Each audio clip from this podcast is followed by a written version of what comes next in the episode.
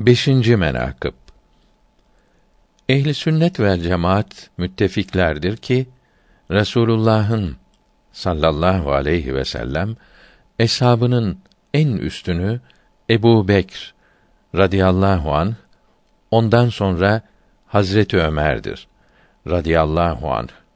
Ama Hazreti Osman ile Hazreti Ali'nin eftaliyetlerinde ihtilaf etmişlerdir. Ehli sünnet ve cemaatten bir taife Hazreti Ali'nin üstün olduğunu söylediler. Buhari rahmetullahi aleyh nakledip Abdullah bin Ömer'den radıyallahu teala anhuma rivayet eder ki Hazreti Resulullah'ın sallallahu teala aleyhi ve sellem zaman-ı şeriflerinde eshab birbirinden tercih olunurlardı.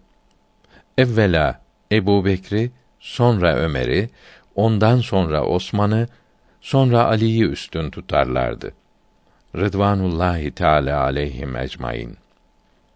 İbn Münzir rivayet eder ki Hazreti Ali radıyallahu teala anh buyurdu ki bu ümmetin nebisinden sonra hayırlısı Ebu Bekr, sonra Ömer, ondan sonra Osman'dır.